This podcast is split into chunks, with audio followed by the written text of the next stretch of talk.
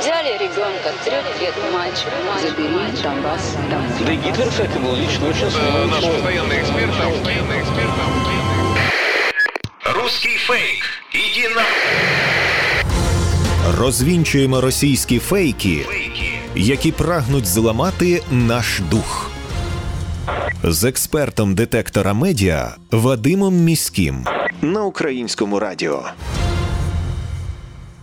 Вітаю! З вами Вадим Міський, і ми знову починаємо розбиратися у ворожій брехні, розбирати її на атоми, різноманітні фейки, вкиди і відправляти їх у слід за російським кораблем. Для чого ми це робимо? Щоб не потрапити на вудочку пропагандистів, тому що очевидно війна відбувається не тільки за території, а і за наші з вами уми. Тому знати фейки в обличчя це бути озброєними в інформаційній війні. Звісно, там, де є така можливість, ми на прикладах будемо розбирати характерні стандартні прийоми російської пропаганди і таким чином вчитися розрізняти маніпулювання, шахрайство і дезінформацію самостійно. У своїх фантазіях російське міністерство оборони почало збивати черговий зразок західної зброї. Обіцяний, але наразі ще не поставлений, принаймні за наявними офіційними даними в Україну. Це так звані крилаті бомби GLSDB, якими стріляють із Хаймерсів або М270, і вони можуть уразити цілі на дальності 150 кілометрів, але поки що лише виробляються. Нагадаю, що пропозицію постачати такі снаряди висловила Пентагону компанія Boeing ще у листопаді місяці минулого року. Тоді у відомстві скептично поставилися до ідеї, і зовсім не тому, що стріляє вона задалеко і цим бояться роздратувати Росію. Справа у тім, що тривалий час виробництва і розгортання систем може призвести до того, що зброя стане надлишковою, враховуючи швидкий темп бойових дій в Україні. Тоді ж аналітики висловлювали оцінки, що перші 24 бомби Україна може отримати протягом аж 9 місяців після погодження плану. Але це тільки 24, а 750 таких бомб Сполучені Штати зможуть поставити до кінця 2024 року. Рішення про постачання нової зброї Сполучені Штати прийняли у першій половині лютого. Попри те, що Україна, як мінімум, офіційно не отримала ще GLSDB, у офіційному зведенні Міністерства оборони Росії від 28 березня уже відзвітувались про їх, начебто, перехоплення. Я тут підкреслю, що для російського відомства це уже далеко не перший випадок знищення озброєння, якого немає поки що у розпорядженні збройних сил України.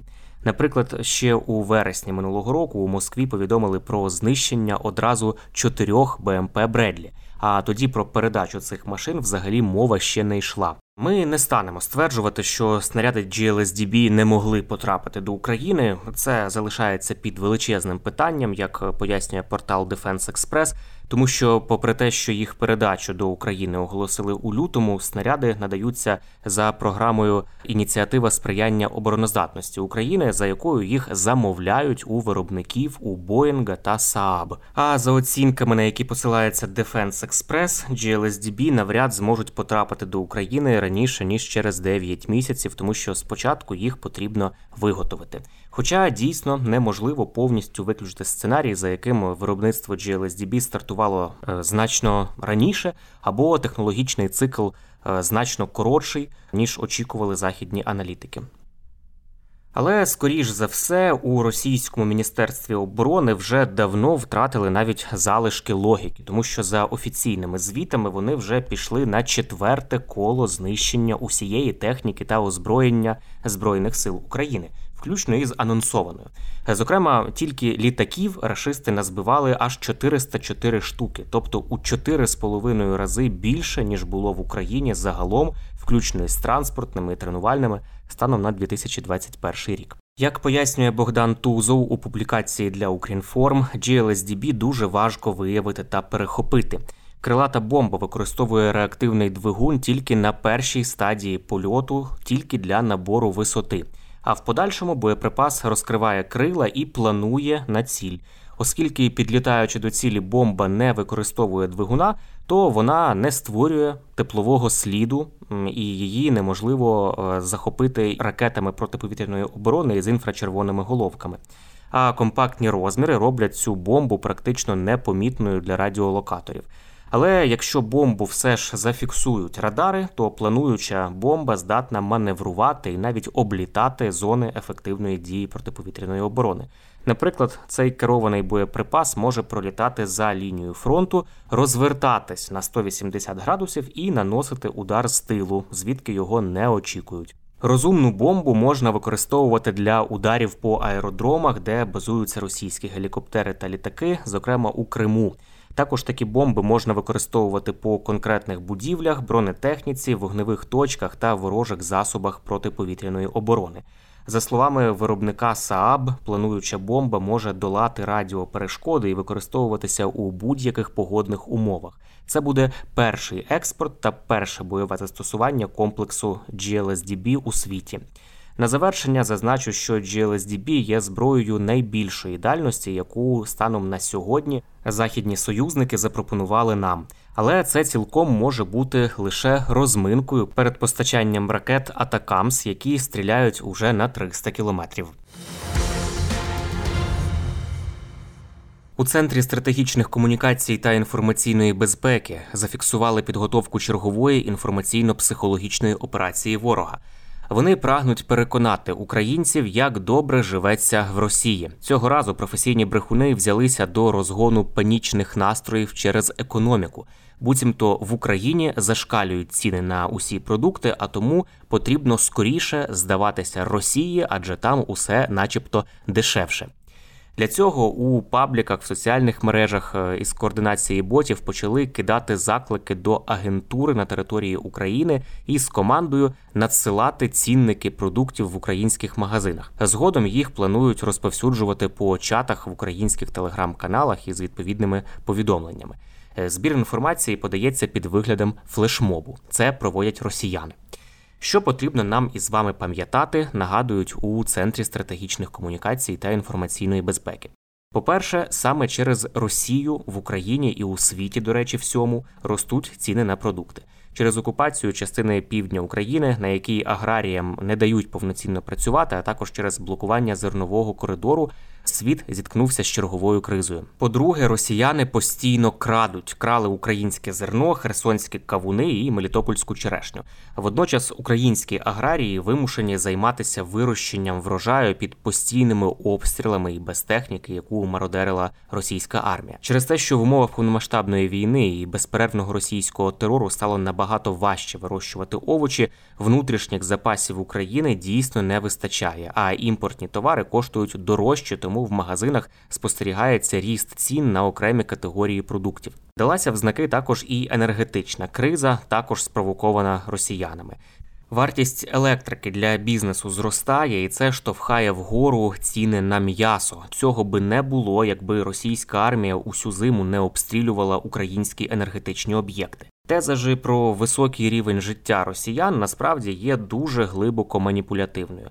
За даними Всеросійського центру вивчення громадської думки, після початку повномасштабного вторгнення в Україну кожен третій росіянин почав істотно економити на їжі і менше купувати якісні і дорогі продукти через скорочення своїх доходів.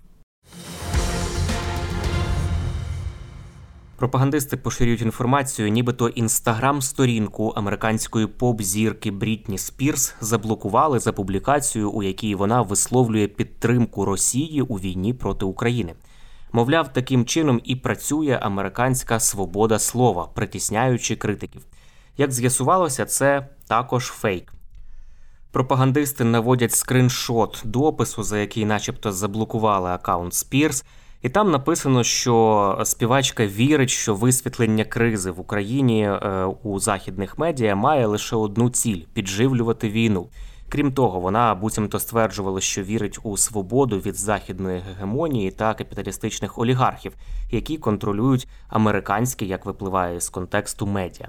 Наприкінці співачка нібито говорить, що Україна бомбила Донбас з квітня 2014 року, і ніхто і слова не сказав. Кінець цитати. На цей фейк звернули увагу аналітики проекту Інсайдер після його появи у російському телебаченні. Вони з'ясували, що пост цей не був справжнім, а свою сторінку в інстаграмі співачка видалила самостійно, і вона робить, до речі, це вже не вперше. Це в неї таке регулярне хобі. Крім того, на фейковість вказує те, що жодне популярне американське медіа про шоу-бізнес, наприклад, TMZ або Entertainment Tonight, не написали про такий допис співачки. От в такий спосіб російські пропагандисти хочуть переконати у тому, що американські еліти поступово відвертаються від України, начебто, а американська свобода слова, начебто, є лицемірною. Мовляв, як американський уряд може допомагати Україні, якщо він сам принижує власних же громадян. Утім, у цьому випадку пропагандисти створили такий фейк, у який, напевне, навіть самі ж росіяни не повірять. Це були головні фейки на сьогодні. Насамкінець нагадую, що не варто довіряти різного роду чуткам і пліткам. Усі неконкретні, напівсекретні, панічні повідомлення мають у нас одразу вмикати червоне світло в голові, що таку інформацію слід перевірити. Як правило, за такими неконкретними джерелами, інсайдами, емоційним викладом ховаються інформаційно-психологічні операції ворога, який прагне нас деморалізувати. Довіряти ми можемо офіційним повідомленням української влади і новинам авторитетних медіа, наприклад, суспільному мовленню. І не забуваємо, що від нашої із вами поміркованості і зваженості при поширенні різного роду інформації, а ми це робимо щодня у розмовах із друзями чи в соціальних мережах, зрештою залежить успіх всієї країни в інформаційній війні. З вами був Вадим Міський. До зустрічі. Русский фейк. Иди на... Розвінчуємо російські фейки, які прагнуть зламати наш дух. З експертом детектора медіа Вадимом Міським на українському радіо.